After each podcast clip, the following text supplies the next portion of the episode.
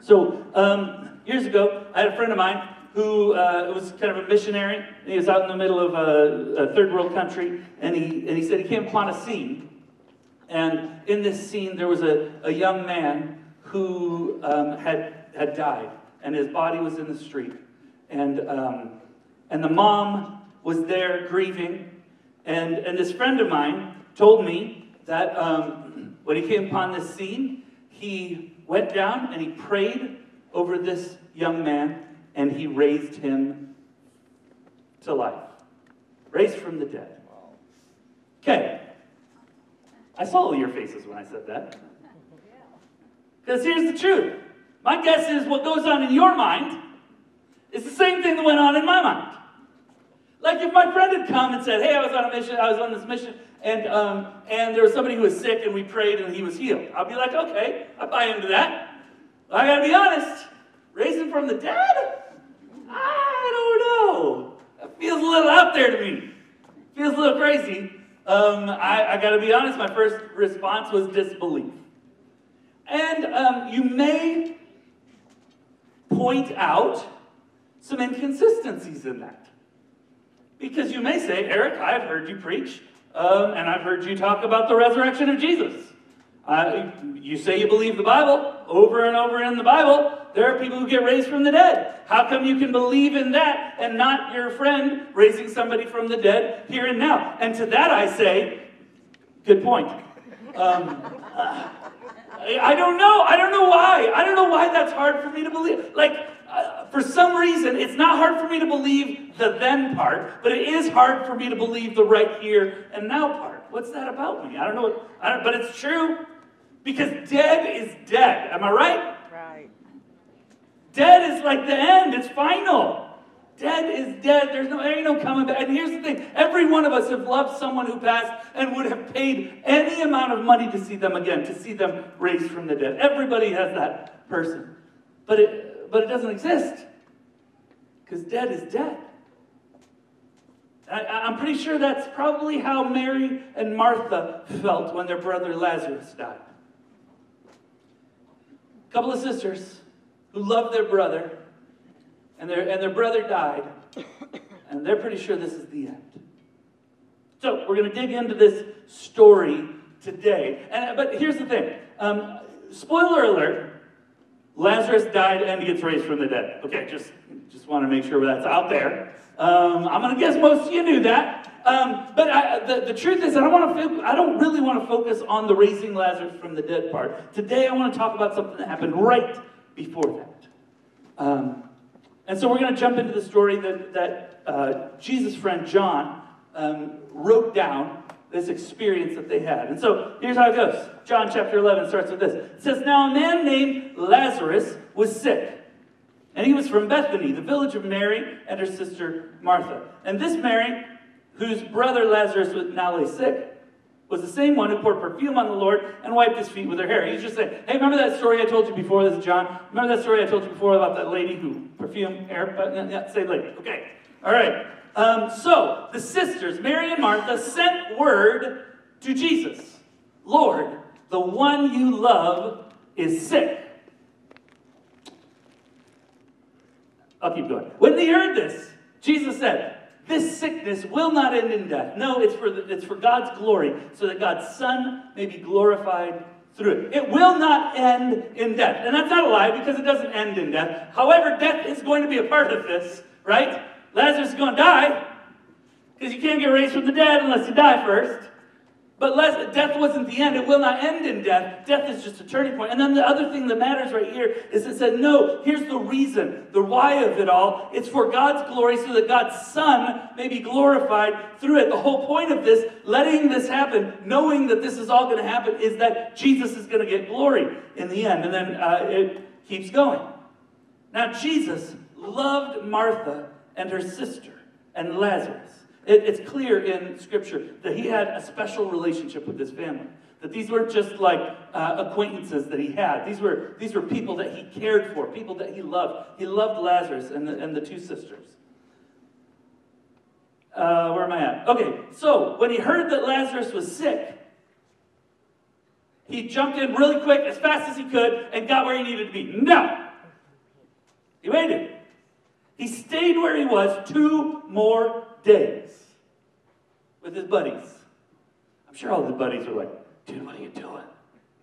Like, hello? And then he said to his disciples, okay, now it's time. Let's, let's mosey our way on back to Judea.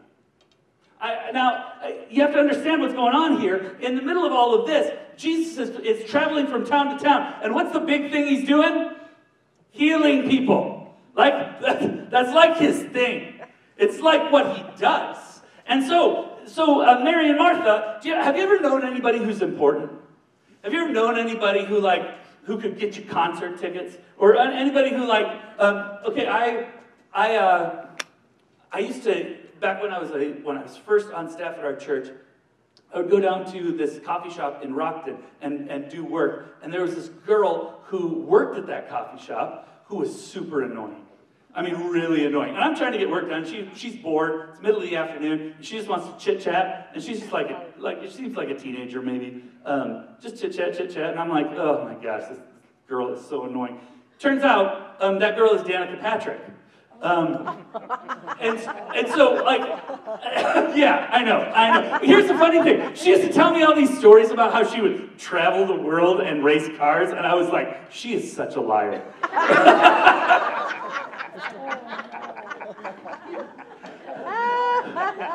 Lord, forgive me. Anyway, you ever know? And then I, I think, like, here's the thing. I wish I'd have been nice, because maybe, maybe I could get tickets. You hear what I'm saying? Like, uh, anyway. But I think, I think that, I think Mary and Martha, in a different way, I think they knew somebody who was important. And what, if, if Lazarus is sick, thank God we know Jesus, right? Let's get Jesus over here. Not anybody can just text him, hey, Jesus, come on over here. That's what they could do.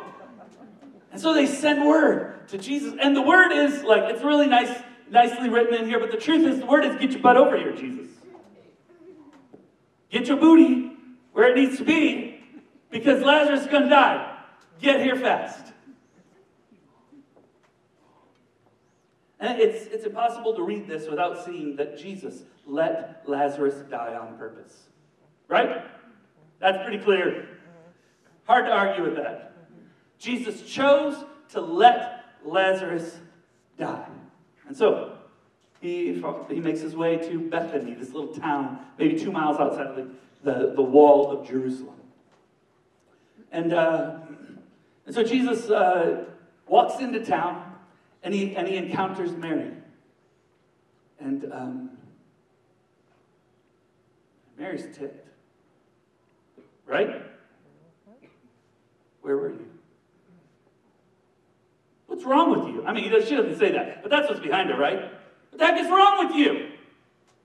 You, you travel the world and you, you heal everybody who comes in contact with you, and somebody who you love is dying, and you don't even take the time to come and heal them? What's wrong with you? And then they go and get Martha. Martha walks up and gives them the same riot act. If you'd been here, if you'd, if you'd only been here, Jesus looks around. He sees the pain that's going on all around him. Let's, let's hop back into the story. John writes, when Jesus saw her weeping, Martha, and when he saw the Jews, everybody else who had come along with her, also weeping, he was deeply moved in spirit. He was deeply moved in spirit, and he was troubled. Those are like super Bible words for he was overwhelmed.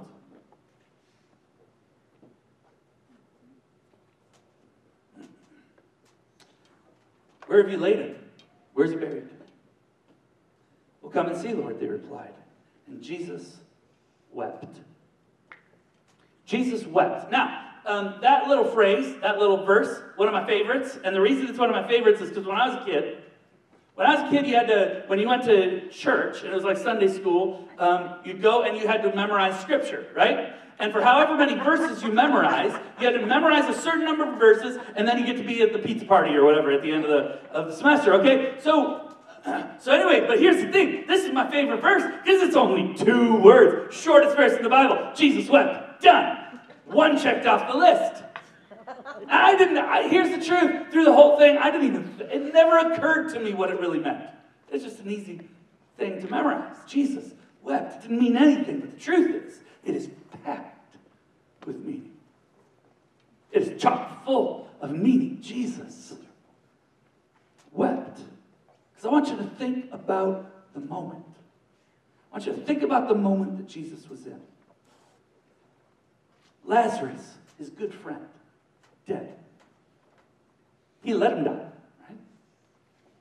Everybody around him is upset, is mourning, is, is crying.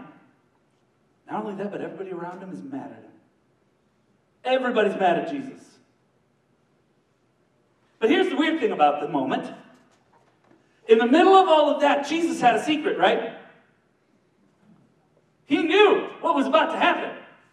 He knew what was coming. We're only moments away from Jesus telling Lazarus, come forth, right?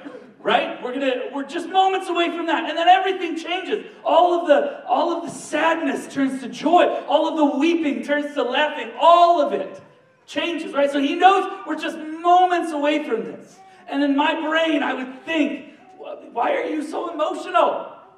You know what's coming, right? You know what's going to happen at the end of this. Still, Jesus wept. So why did he why did he cry? I mean, this seems a little weird to me. I mean, he's he's God. He knows what's about to happen. He sees the whole perspective. Why did he cry? I mean, was it because of his friend's pain? Was, was it because he was sort of taking the blame for it all? Or was it, was it more that he knew it was all his fault? That it was his choice that made this all happen? My guess is it was all those things. Um, he wept for his friends, even though he had the bigger picture. Can you hear this? He wept for his friends. Jesus wept for his friends, even though he had the bigger picture. He wept for his friends, even though resurrection was just moments away. He lived in the pain with his friends. It didn't change. He, knowing the end result didn't change. The feeling that he had for his friends right there in that moment. And I still believe that that's true of God.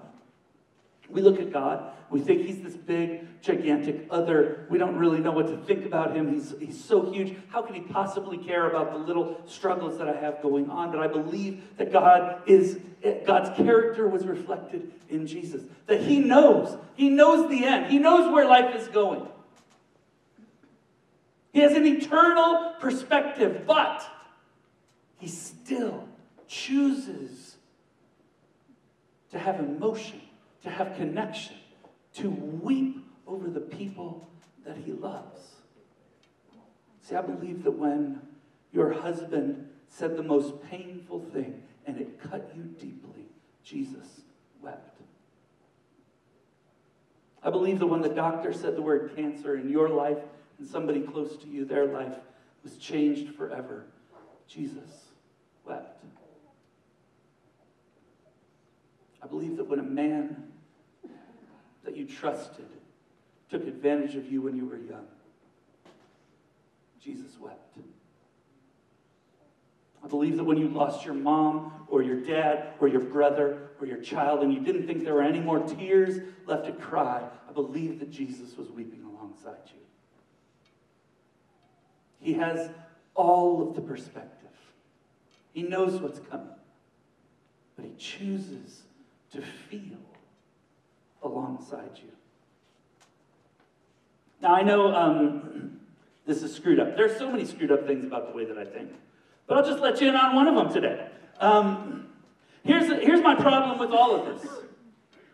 And maybe you're like me. I'm sure most of you are emotionally um, in tune. But uh, in, in, my, in my life, I, I've somehow learned, and, and I somehow deep down believe that emotion equals weakness. I don't know if anybody else feels that way. That, that allowing emotion to overtake me or to show it in front of other people, kill me now, you know? That emotion equals weakness. And I, I don't know how, I, I, don't think my parents taught that to me. I don't, um, I don't know how it all came about, but, um, but I know there are a lot of you who are like me. Um, and I know it can be a, it can be kind of a guy thing, um, but it is not only a guy thing. Um, to try to stay away from emotion as much as possible. Um, there's, there's two things I want to say. If you're that person, I'm sure there are lots of people who are emotionally stable in here, but if you're that person, if you're like me, and you have this thing inside of you that you have to fight that says that emotion equals weakness, the problem is, then I look at God and I think, how on earth can an all powerful God who has all of this understanding possibly be overcome, overwhelmed with emotion to the point of tears? Because that feels like weakness to me. And so I want to say two things to people like us. So if you're not that, you can take a nap for a minute here. Okay? But for if you're like me, I want to say a couple things. Number one, we're wrong. I know that seems obvious to say, but to say to myself, this is wrong. To believe that emotion is weakness is just wrong. Look at Jesus. Jesus wept. We're just plain wrong. And the second thing I want to say is that we pretend, those of us who are like this, we pretend that we avoid emotion because we are strong people. But the truth is, we avoid emotion not because we're strong, but because we're afraid of it. That's the reality. We're afraid to allow emotion to overtake us. We're afraid um, we're afraid to be seen as emotional. I'm telling you, I'm, that's me. I hate that. We're afraid that we'll get overwhelmed by emotional uh, uh, emotion and we will find us ourselves out of control. We don't like having a lack of control, and so we avoid emotion because we're afraid, not because we're strong. I say that to you and me? I'm say like if I could have a hold a mirror right here, I'll say it to you and me. We do not avoid emotion because we're strong. We avoid emotion because we're scared.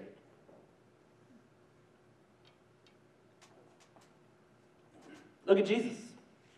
Here he is, in front of people, feeling deeply. His heart was deep, his spirit was deeply troubled, right? And then he cried. He wept. He felt deeply. But not only did he feel emotions deeply, he felt emotions for other people deeply. This wasn't his problem. This was the problem of the people that he loved. And so he took on the emotions of other people. But not only did he feel deeply, not only did he take on the, the pain and struggle of another person, but he was willing to show it in front of everybody. When he wept, everybody could see it, and we know it because they said, Look at how much he loved Lazarus. He wasn't afraid to be seen as emotional. So I wonder for all of us. I wonder what breaks your heart. I wonder what wells up emotion in you. What breaks your heart? For me, a couple of weeks ago, it was when the Packers let go of Matthews and Cobb. Pray for me.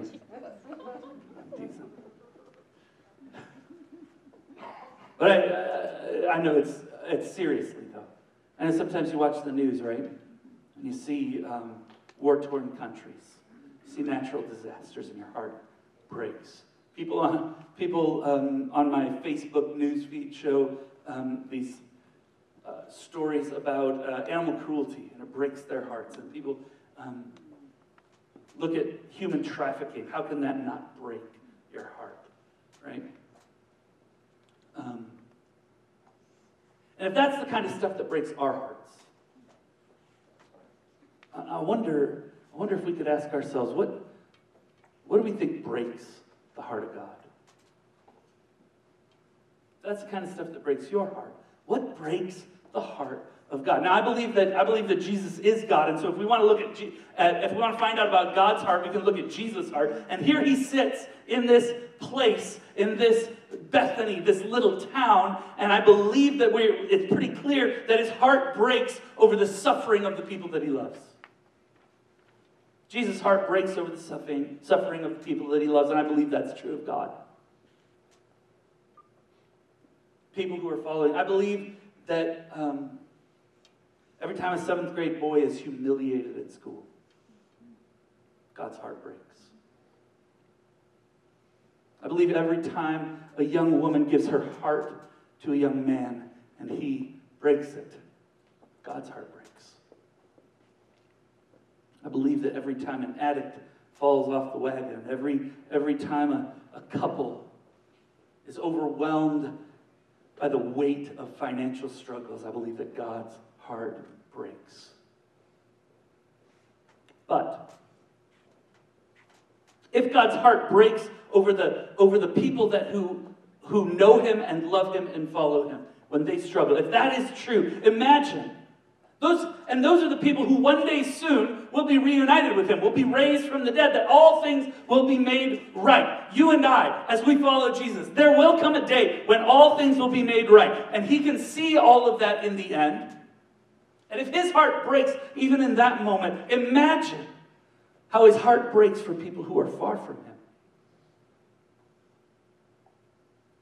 If Jesus' heart broke for Lazarus' family, and Lazarus' friends who literally would see him again in a matter of moments. You hear what I'm saying? If Jesus' heart broke for them and, and he knew that they would see him again in a matter of moments, imagine what his heart would do if death was final, if they would never see him again.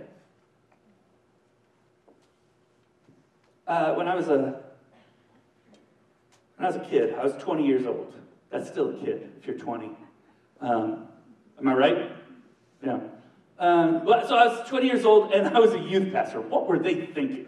Anyway, I was a youth pastor when I was 20, and um, it was a it was a church up in Milton, and we uh, we had a, an unbelievably great youth group, and it had literally nothing to do with me. We had all of the greatest kids in the world, and, um, and it was super fun. And they all invited their friends, and it was it was like the first time I ever really experienced ministry um, the way I thought it could be. And, uh, and so we would have Wednesday night youth group, and then we would have Thursday night Bible, or not Bible study, prayer meeting.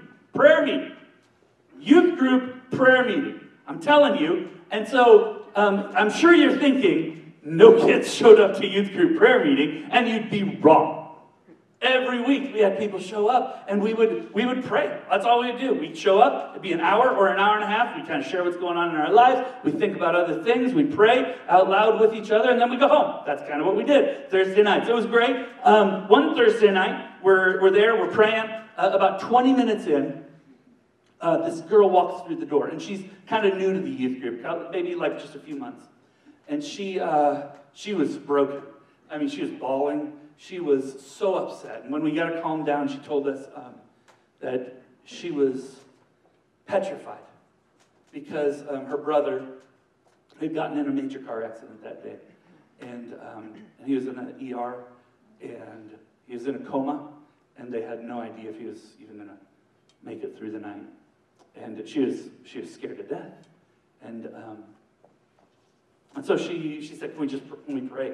Course, you could pray for him, you know. And so we we started praying, and I kind of let the kids take the lead, and they were praying, and um, and in the course of it, we realized um, she she shared that she um, she was most she she was petrified because um, she had come to know Jesus just a couple months months before, but her none of her family knew Jesus at all, and she was scared to death that her brother was going to die not knowing Jesus. And so we kept praying, and then there was a there's this little girl, Sarah Calhoun, who was praying, and I don't remember what she said, but I remember she was praying because um, I started to think about this boy. He was about my age, 19 or 20 years old, and um, started thinking about his life. Started wondering what you know. He probably had plans for that weekend. Um, And then I started thinking about the fact that maybe this kid didn't know Jesus at all. He sat, like living on the edge between life and death. And for some reason, here I am, I'm, I'm in this room with maybe 15 or 20 kids at the time. And, um, and I just lost it. Like, I, I, don't know what it was. I'm not a big crier. Um, but uh, I lost it. I started crying. And I'm not just talking about like a tear slipped down my eye. I mean, I'm, I'm talking about like embarrassing crying. Do you know what I'm saying? Like, like wet crying. That's what I'm talking about. Okay, so so I'm I'm so embarrassed. I, I kind of get up and I just say, guys, kids keep praying. I'm gonna go into the other room. So I went into the other room and I thought I'm just gonna pull myself together. And all it did was make it worse. I just couldn't stop crying. I couldn't stop thinking about this kid who was in this hospital bed, and I, I just I didn't know what to do, and then I realized what I'm supposed to do. That there is this thing deep inside of me that it is it, it's my calling today. I have to go and I have to share the gospel with this kid. And um, so I kind of, that, that kind of pulled me together. I have a mission now. All right, so I'm gonna, I go around and I, I walk into the kids and I was like, hey guys, here's what's gonna happen. Can we pray? So they prayed and, um, and I said, everybody go home. And so they went home and I got in my car and I followed Becky, this is the, the sister, I followed her to um, Mercy at the emergency room there walked in, and I, I told, I'm 20 years old. I don't know anything. I don't know what to say. I don't know anything about, I'm not a pastor really. Like, I'm just a 20 year old kid. And so, um, so I walked into this hospital, and we walked up to the waiting room where the family was, and it was so awkward. Um, and I just walked in, and I said, I, would you mind if I prayed with your son? And, um, and they were like, uh, you know, like, I guess I'm not supposed to say no. But, um, and so they let me go. And so here, there, so I walked past them and I walked into the room and it was just me. And as I walked in, I saw the hospital bed and this skinny kid, tubes coming out everywhere. You know, you've seen it. And um, boy, I didn't know what to do, but I, I started to feel the tears well up again. And, um, and I walked around to the other side of the bed and I grabbed his hand. And I said, I don't know you. And you don't know me. And um, I don't even know if you can hear me. But I have something I'm supposed to tell you. And I started right there. And I told, him, told him about the gospel. I told him about Jesus. I said, Jesus' heart is breaking for you. I said, um, is his gift to you was that he came and he lived a perfect life. But he, what he did in his life wasn't the most important thing. It was actually the very end, the very last thing he did was to give up his life for your sake. To pay the price for my sin, for your sin, and everybody's sin. And, if, and then he was put in a tomb and he raised again to life on the third day, showing us that there is hope after death. And you're sitting on the edge. And I don't know if this is getting through, but if you if you want to say yes to Jesus right now, this is it. This is the time. This is the spot. And so I said, I'm going to pray a prayer. I don't know if he even remembered. I don't know if he even heard. I don't know anything. And I, I said the prayer, and I, and I said, if you, if you believe it, say it in your heart with me after me. And I prepared, prayed the prayer. And I said, Amen. I let go of his hand, and I walked out of that hospital, and that night he passed away. Mm.